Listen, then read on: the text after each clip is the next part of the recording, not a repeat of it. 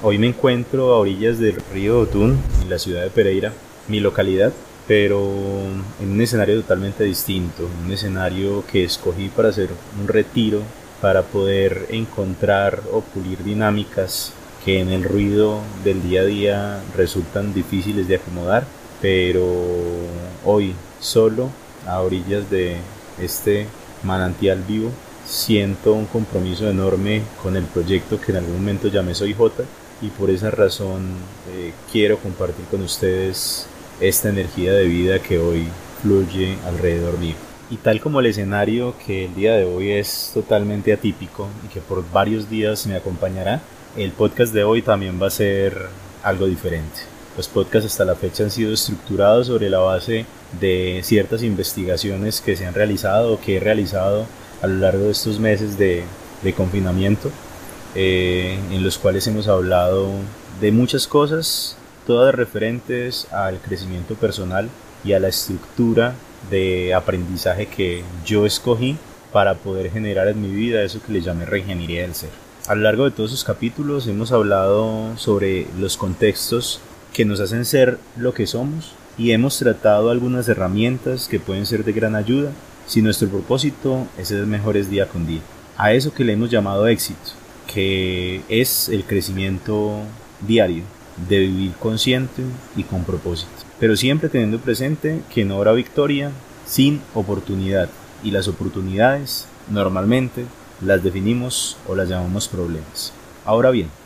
en este capítulo quiero hacer algo de introspección, un análisis sobre esta actualidad que ya le llamamos nueva normalidad, esta reciente oportunidad o, como les decía anteriormente, problema, y quiero hacer un alto en las valoraciones más internas sobre esta realidad en la cual estamos viviendo. Dado que al estar en un momento histórico tan dramático, mucho de lo que hemos contado hasta la fecha nos servirá como palanca que en otro tiempo no tendría ningún sentido, y también nos ubica en un escenario ideal para esto que llamamos reingeniería del ser. También aspiro con esto humanizar aún más el contenido y el propósito de este proyecto que llamamos Soy Jota. Quiero iniciar, como la mayoría de ocasiones en otros podcasts, hablando o con un cuestionamiento. Para esta realidad, ¿deberíamos ver el vaso medio lleno o medio vacío? En el capítulo anterior hablé sobre la crítica y lo que ella significaba para nuestro crecimiento y el poco derecho que tenemos para valorar las cosas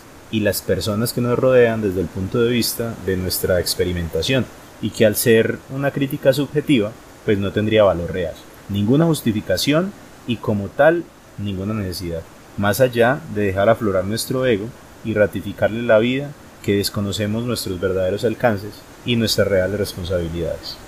Pero también mencioné que había una crítica objetiva, que efectivamente se fundamenta en el verdadero conocimiento y en los mecanismos prácticos y objetivos para dictar un juicio de valor sobre lo que está bien o lo que se debe mejorar de un contexto de dinámica particular. Ahora, desde mi perspectiva, considero que esta actualidad, esta nueva realidad que nos tocó vivir, esta pandemia, sí puede ser criticada desde un punto de vista objetivo y desde los resultados, y como tal, desde los impactos que han generado en cada una de nuestras vidas. Y ahora, a la pregunta que les hice hace un momento de cómo debemos ver el vaso, medio lleno o medio vacío, yo veo el vaso medio lleno. No quiero pasar por inconsciente, déspota, inhumano o desconsiderado. Solo con ello quiero expresar mi verdad, esa verdad que siempre estará dada, como dice nuestro amigo Wikipedia, por las coincidencias entre la afirmación y los hechos. Y por ello esta es mi verdad, la verdad de un vaso medio lleno. Y quiero en este capítulo explicar por qué. El brote de la enfermedad COVID diecinueve fue notificado por primera vez en una ciudad de China llamada Wuhan el treinta y uno de diciembre del dos mil diecinueve. Ha sido catalogado por la Organización Mundial de la Salud como una emergencia de salud pública de importancia internacional, y se han identificado casos en todos los continentes. El seis de marzo se confirmó el primer caso en Colombia y a la fecha ha tomado la vida de más de quinientas mil personas en todo el planeta. Dramático, ¿no? En la fecha en que el virus empezó a hacer tendencia, y lo pongo en términos de tendencia, porque al principio el tema del virus era un chiste de pasillo en las oficinas y en los hogares del mundo. Bueno, al menos en mi oficina y en mi mundo, porque recuerdo que en aquellos días eh, junto con mi núcleo familiar presentamos un, un cuadro gripal intenso y, y pues me opté por no, no asistir a mi trabajo de manera física, pero cuando retorné recuerdo que uno de los chistes era ese, de que había llegado el COVID o Covito creo que me llamaron. ¿Quién diría que aquello que fue un chiste en un momento, después sería tendencia y hoy es motivo de miedo mundial? ¿Quién lo diría, no? Ahora bien, tengo la firme convicción de que todo aquello que se maneja desde el miedo solo traerá tragedia y desconsuelo, y es a grandes rasgos lo que ha traído el COVID.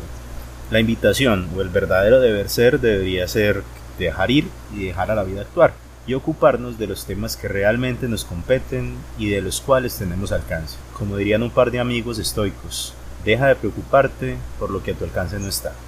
Yo estoy convencido de que lo igual atrae lo igual, y si mi premisa es cierta, y es la que les he vendido a lo largo de todos los capítulos anteriores, el miedo atrae miedo, la tragedia atrae tragedia, la pobreza, pobreza, y la enfermedad más enfermedad. Y es por ello que el impacto de esta pandemia no solo está acabando vidas, sino también espíritus, acabando motivaciones, corazones y sembrando cada vez más duda y desconsuelo. Increíblemente, cada vez más, cuando el modo superandi del virus no ha cambiado, nunca ha habido cura, nunca ha habido solución, pero el impacto mediático es el realmente vencedor y verdugo de toda esta situación,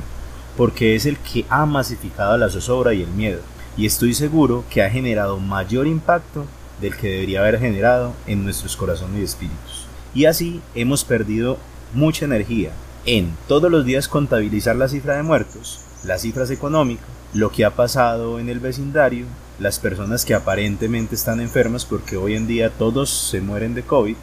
y todos los mitos inventados alrededor de esta situación, que vienen de mentes que solamente les interesa generar caos. Lo que yo considero es que hemos desconocido nuestro real alcance en esta situación y nos hemos centrado tanto en lo macro, que es aquello a lo cual no tenemos alcance, y hemos descuidado lo micro, que debería ser nuestro deber ser. Nos levantamos todos los días pensando en las quinientas mil víctimas que a hoy ha dejado el COVID a nivel mundial y no en aquellas personas que aquí, en nuestro rincón más cercano, en esas cuatro paredes que llamamos casa, están aún vivos y esperando que nosotros demos lo que debemos dar y seamos lo que debemos ser.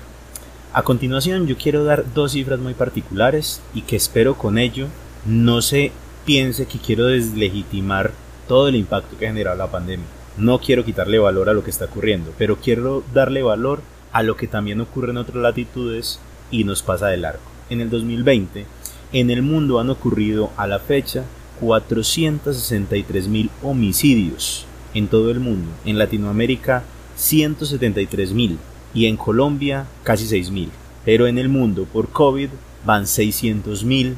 quinientos ochenta y nueve mil muertes aproximadamente a la fecha, y en Colombia alrededor de seis mil doscientos, algo así. Como lo pueden ver, ambas cifras son escalofriantes, pero ¿cuánto nos ha preocupado a nosotros las cifras de homicidios en el mundo, si a la larga parecen tener un impacto muy similar en las que han generado en el COVID? Como les digo, no lo deslegitimo, para mí ambas son catastróficas y escalofriantes, pero las primeras son tan reales como las segundas. Y aquí va la explicación de por qué yo veo el vaso medio lleno. Siempre hemos tenido situaciones escalofriantes y de miedo en el mundo, en nuestro entorno, pero nunca habíamos tenido la posibilidad de centrarnos y dedicar tiempo a aquellos que queremos y que necesitamos cuidar. Nunca habíamos tenido la oportunidad de hacer saber a los que nos rodean cuánto los necesitamos, cuánto los queremos.